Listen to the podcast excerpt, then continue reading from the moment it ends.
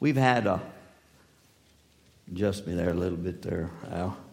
We've had a, a, a little, a big thing happen in the Franklin family, and so uh, just bear with us today. Uh, last Saturday, not yesterday, but last Saturday, we were at a wonderful play of our grandkids. How many of y'all parents love to go see your kids and grandkids in a play?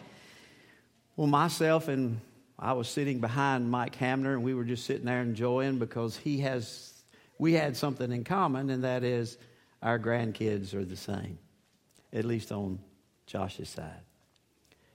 Mike Hamner is Ashley's dad. Yesterday, I stood and watched his lifeless body in the ER of where he went home to be with Jesus. He's only a couple more, couple of years older than I am, and. Uh, I was looking at that, and death became a real reality to me. It, it's one thing to describe and talk to you about death, and we're going to be dealing and focusing in on the death of Jesus today. But when it's a loved one, when it's one of your grandchild's G pop, it's a little bit different. But one thing is for sure just as Mike went home yesterday, man, was he ever a believer? Did he ever not believe and love Jesus? He decided before he left which side of the center of the cross that he was going to live. You see, today I want to talk to you on the subject which side of the cross are you on? Mike made a definite stand. He knew where he stood even when others maybe didn't stand on the right side. The question is are you on the wrong side or are you on the right side of the cross that Jesus died on, on Calvary's brow? Luke 23, verse 26 and 27. As they led Jesus away, Simon Cyrene, who was coming in from the country, just then was forced to follow Jesus and carry his cross. I thought that was interesting because in John 19, it says that Jesus started out carrying his cross after the scourging and, and after the beating and, and all of the things. But we know that Jesus was beat beyond recognition and he had lost a lot of blood and he needed help. And so Simon helped him. In Luke 23 32, the Bible says, Two others, both criminals, will let out to be executed with Jesus. Think about that. Between our say or on the other side of our Savior were two thieves, two criminals. Finally, they came to the place, the Bible says, called the skull. And all three were crucified Jesus in the center cross, and two criminals on either side. The cross is a universal symbol. Some of you wore the cross maybe in here around your neck. Thought it was interesting, and all I did was pick up the Unger, Unger Bible Dictionary and read about the cross. Did you know that the cross was a symbol prior to Christ of basically persecution? And then I got to reading, and it said that the cross was a heathen symbol. And then I read where the cross was used for many gods as a sign, a symbol. The Bible teaches, though, when Jesus died on the cross, he made the cross for you and I a symbol of freedom, a symbol of being set free from sin. It became a holy cross, but it wasn't a holy cross prior to the crucifixion of Jesus Christ. Today, we're going to talk about the old rugged cross. Now, I agree that the empty tomb is the foundation of Christianity. But the focus of the cross is his death. You see, Jesus went there voluntarily. He went there because you and I need, had a need, and he was the only one that could meet it. You and I had a serious, sinful condition. When we think about the place called Calvary, we think about a hill far away, and in our minds, I picture, like so often do, the three crosses. The old hymn goes, On a hill far away stood an old rugged cross, the emblem of suffering and shame. And I love that old cross where the dearest and best for a world of lost sinners was slain. So I'll cherish the old rugged cross till all my trophies at last I lay down. I will cling to the old rugged cross and exchange it someday for a crown. Oh, that the old rugged cross, so despised by the world, as a, has a wondrous attraction to me. For the dear Lamb of God left his glory from above to bear it to dark Calvary. So I'll cherish the old rugged cross till my trophies at last I lay down. I will cling to the old rugged cross and exchange it someday for a crown. On that old rugged cross, stained with the blood so divine, a wondrous beauty I see. For the dear Lamb of God left his glory from above. And I added these words at the end to redeem you and me for all eternity.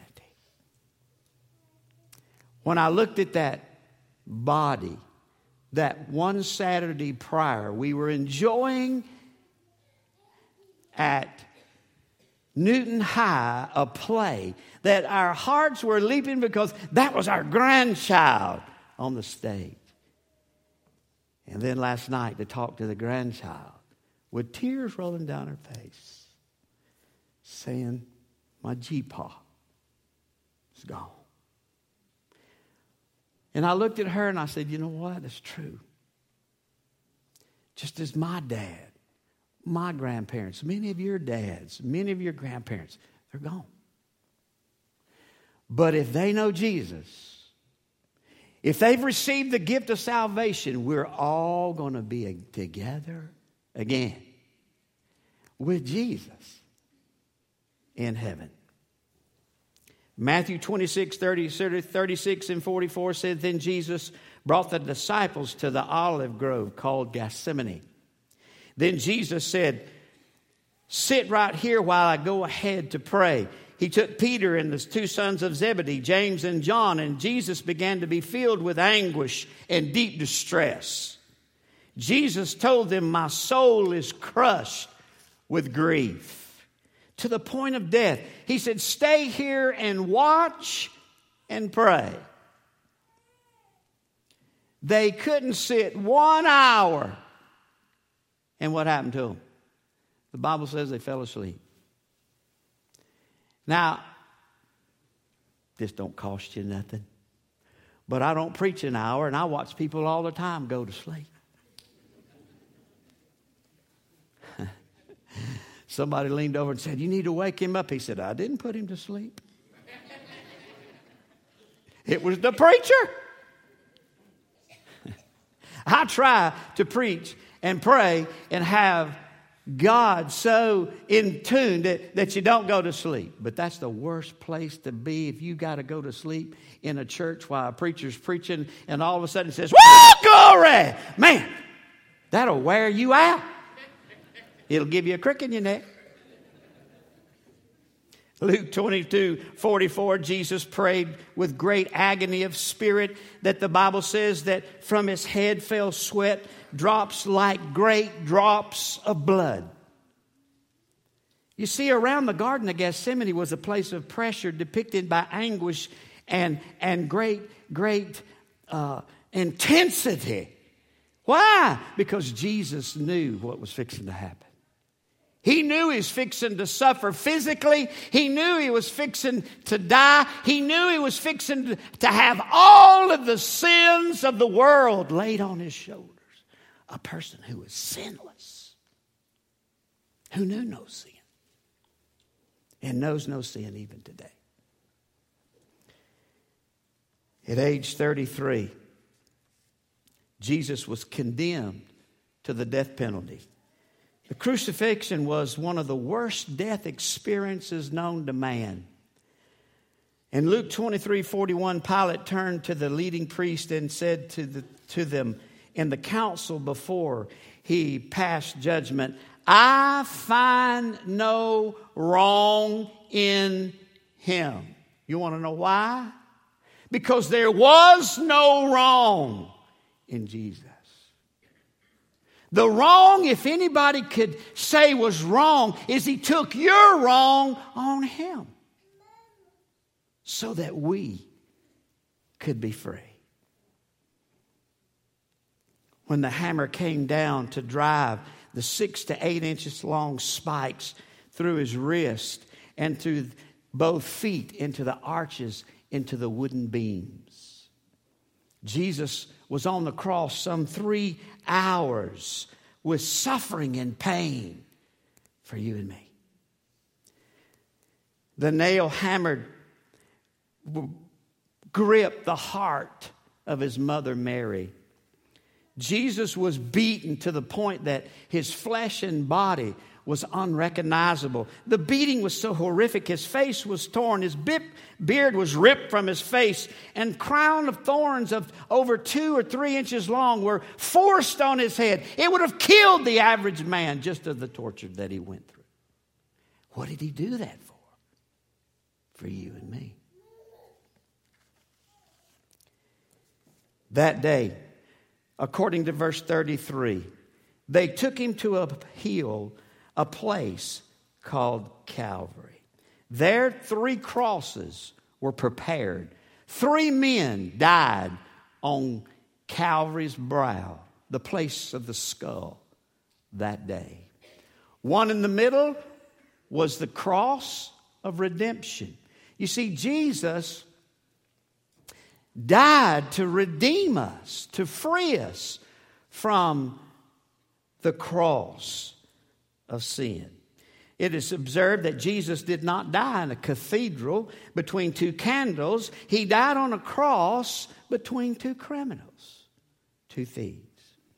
Three men died on that cross that day. One was a benefactor, one was a blasphemer, one was a believer, one was the Savior, one was a sinner, one was a saint. One died Two for sin, one died in sin, and one died to sin. One died and went home, one died and went to hell, and one died and went to paradise, of which we know is heaven. The fact of that a holy Savior died between two hopeless sinners seems like a coincidence, but it wasn't. According to Isaiah 53, verse 12, the Bible says, And he was numbered with transgressors, and he bore the sin of many, and made intercession for the transgressors. It was, a, it was an appointment that Jesus and the sinners would meet Jesus on the cross. Each one of you have an appointment, and that appointment is to meet Jesus. When you meet him, you have a decision. You will either receive the free gift of salvation or you'll reject it. There's not any other decision to be made. Today, you've either made the decision to accept and to receive and to repent, or you sit here listening to a message that will condemn you to hell itself if you don't receive Jesus before it's eternally too late. One died on the right side, one died on the wrong side. It's a precious word. It's a beloved word. It's a cherished word. Jesus is that word. Oh, that rugged cross, so despised by the world, has a wondrous attraction for me. For the dear Lamb of God left his glory from above to bear it to dark Calvary. You see, the place of Calvary was a symbol of freedom. I like how Galatians, and Paul put it in Galatians 5 1, which says, Stand fast, therefore, in the liberty wherewith Jesus has made us free. and not to be entangled again with the yoke of bondage or the bondage of the law. You see, we're under the Spirit of God's grace, unmerited favor with God. I can, if I want to, I can put a cross around my neck and I don't care what you say. I don't care what that cross meant prior to Jesus dying on the cross. Because that cross now is a symbol of salvation. That cross now is a symbol of holiness. But I got news for you. That cross cost Jesus his life. So it wasn't just a piece of ornament, it was an old rugged tree where he bled and died for you and me. You see, the, the cross of redemption is where Jesus hung. It, it was the cross where he died, not with sin on him uh, or sin in him, but he died where sin, all sin, was on him. The cross divides everyone in this auditorium today. This morning, you're either on the side of the cross that is the right side or you're on the rejecting side. You're on the, you're on the repentant side or you're on the wrong side. Which side are you on? You need to be asked that question because it's a wrong question way too late to ask what I saw yesterday of a man laying in the ER that is no longer there. You see, once that question is asked, then it's eternally too late. But if you can be asked that question now, while you're still alive, and you can make a choice, it's a good question.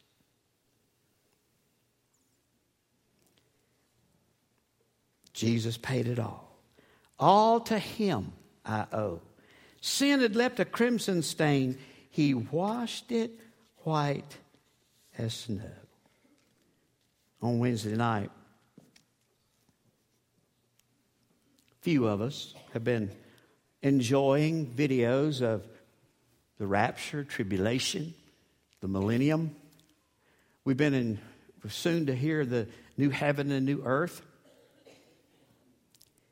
But Tony Evans in the series shared something that grabbed me. He said that when you and I die, and, and, and I can't explain it, I just can tell you because I, I know it's true. When Moses died, he received one. When Elijah was in heaven, he received one. When Mike died yesterday, he received one. It was a noticeable heavenly body. They knew who Moses was at Mount of Transfiguration. But once we receive our glorified body, after the catching of the way of the church in 1 Thessalonians 4, the Bible says there's going to be, at that point, a resurrection. And that our old bodies and our bodies that are laid in the grave will be resurrected and made into a glorified body. You know what that means? That means your body will be perfect. But there's one body in heaven that will always carry imperfections. You know who that is? It's Jesus. The Bible says that you and I will see scars on his hands and his feet, and we'll see the sword that was pierced from his side in his glorified body, and we'll be perfect.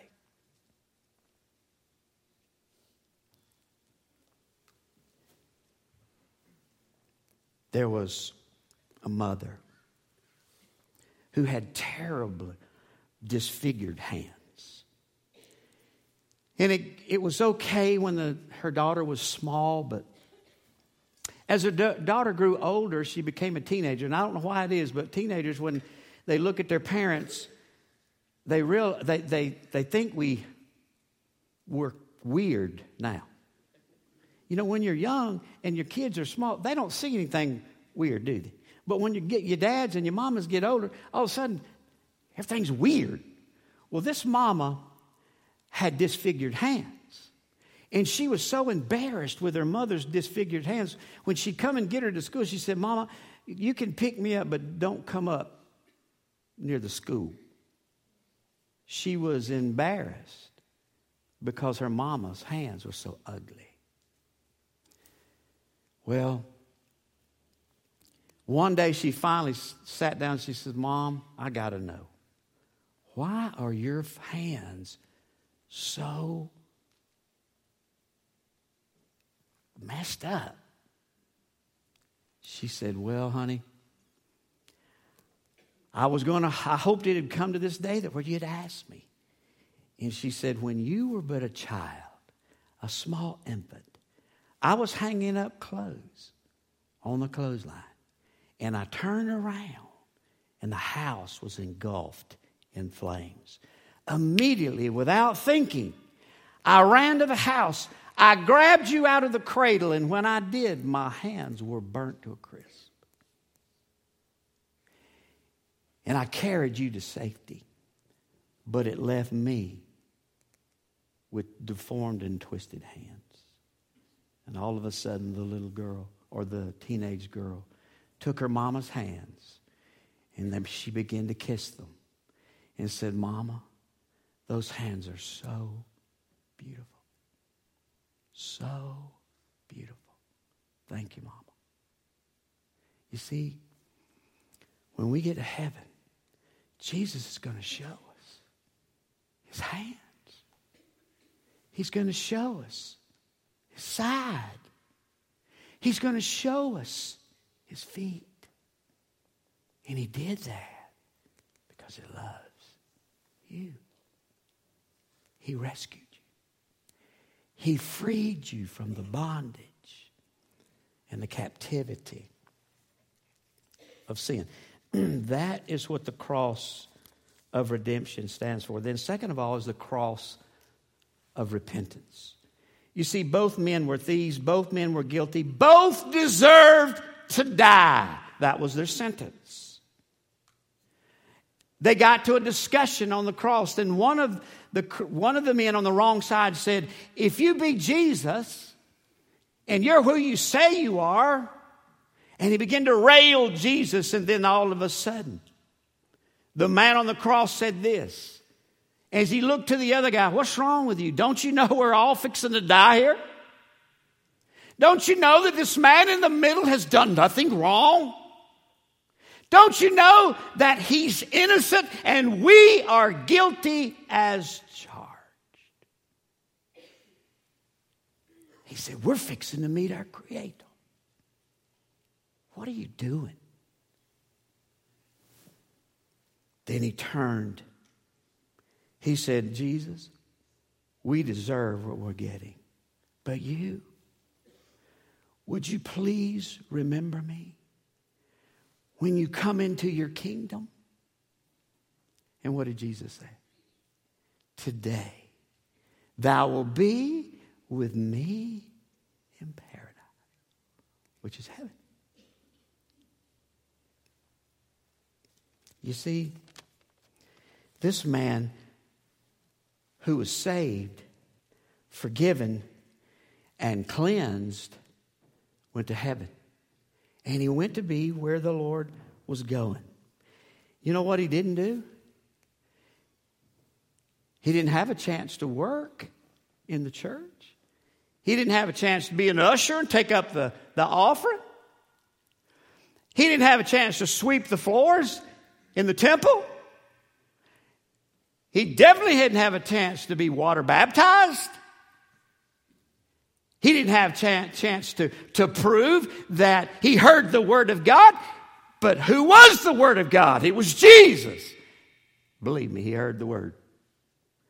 Evidently, the Word was implanted in his life. Because the Bible says, as Jesus turned to him and said, You'll be with me today. You know, the Bible says we're not saved by what we've done, we're saved by what Jesus did. And through the power of his cross and the power of his blood, we become his child. If what? If we repent and receive Him. Ephesians 2 8 9 says, For by grace are you saved through faith. It's not of your works, lest any man should boast. It is a gift of God. Guess what?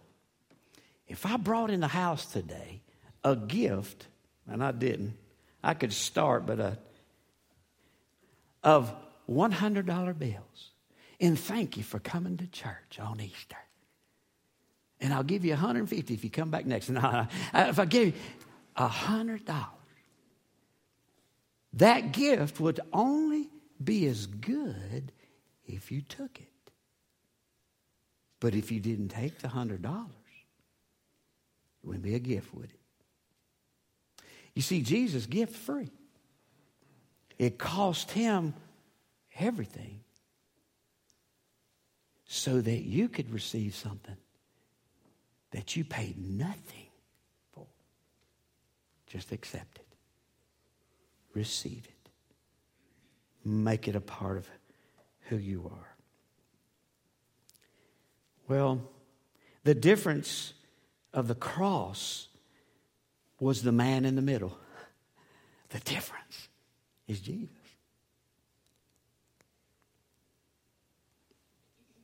My prayer is that you pray the same prayer. I hear a lot of people say, well, did he pray? Did he pray the paragraph we've been taught? Did, did he say the sinner's prayer? Did he say it like I said it? Did he cry? I imagine he did a lot of stuff with nails driven through him. Let me just tell you what he said. Verse 42. You ought to highlight this in your Bible. Remember me, Jesus. Remember me when you come into your kingdom. Boy, that sounds sophisticated, don't it? That sounds like a page of, of, of repentance, don't it? No, but he meant it. He meant it. And Jesus knew he meant it. And then Jesus said, Remember me or he said, Today you'll be with me in paradise. So that's the cross of repentance. And then, thirdly, the cross of, of rejection. The thief on the cross, he rejected Jesus, but he made an appeal. In verse 39, if thou be the Christ, then come down from the cross, save yourself, and save me. How many of us only pray when we get in trouble? How many of us only think about God when the police pull us over?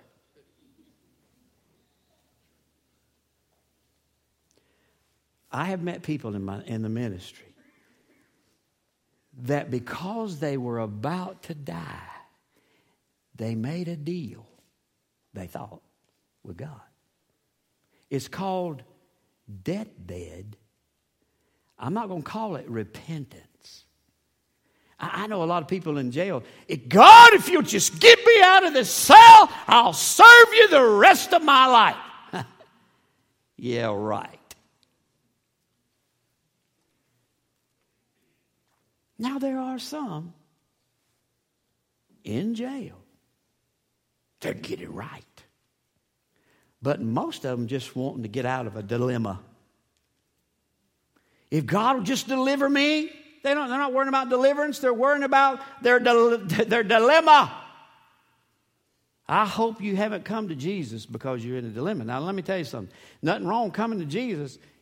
Just be serious with Jesus. And Jesus knows if you're serious. Some of you gotten in some hard situations. You out unto God to appeal to Jesus because you just got busted. Don't get me wrong. It's better to cry out unto Him because at least He will listen. There's some people won't listen to you because you cried wolf so long.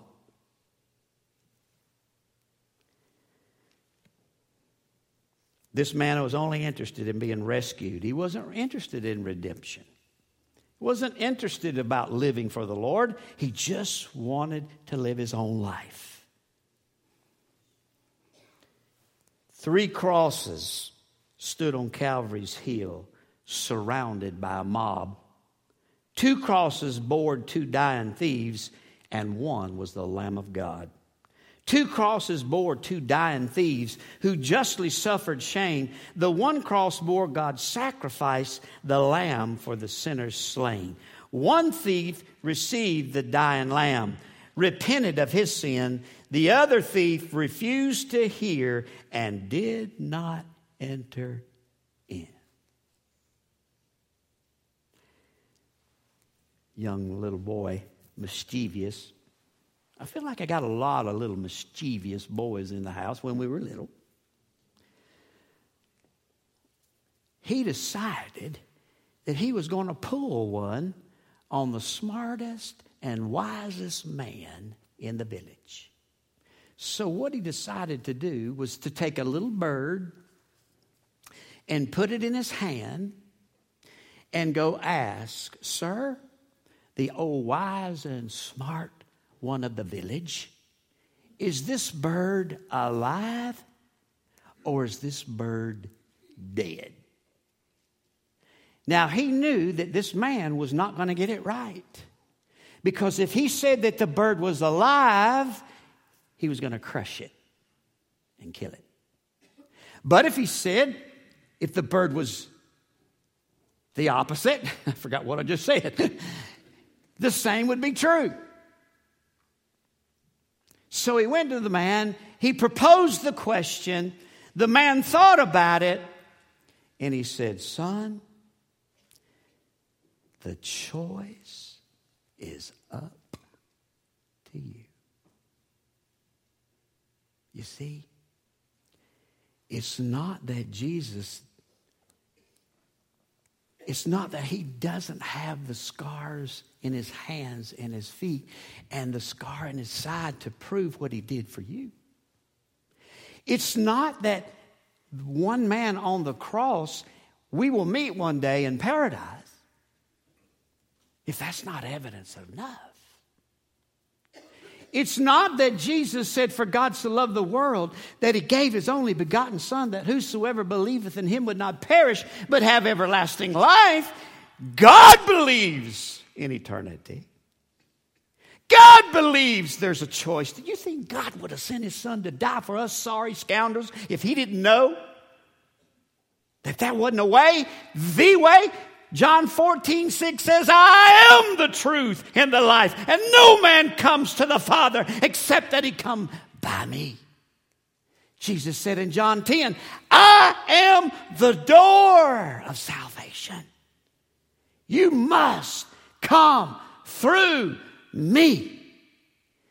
Man, if you end up there and you don't understand, Romans 10 9 says, If I confess with my mouth, your mouth, not your mind, your mouth, the Lord Jesus, and believe in my heart that God raised his son from the dead, I can be saved. For you see, with the, the mouth confession is made unto salvation. With, with the heart man believeth unto righteousness. And then verse 13 said, For whosoever the thief on the cross shall call upon the name of the Lord shall be saved. Man, that's a promise. That's God's promise to you. So, ladies and gentlemen,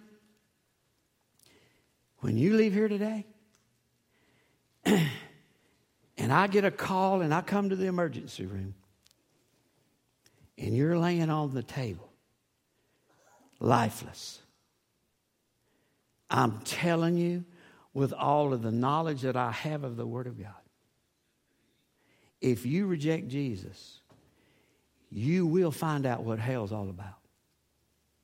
I don't care whether you believe in it or not. I'm not trying to push that today. Jesus teaches that stuff. We all want to believe that there's a heaven. I promise. If you accept the way of the thief on the cross that received Jesus, you will see all of us. We're going to see one another again one day. But the choice is up to you. May we pray. Father,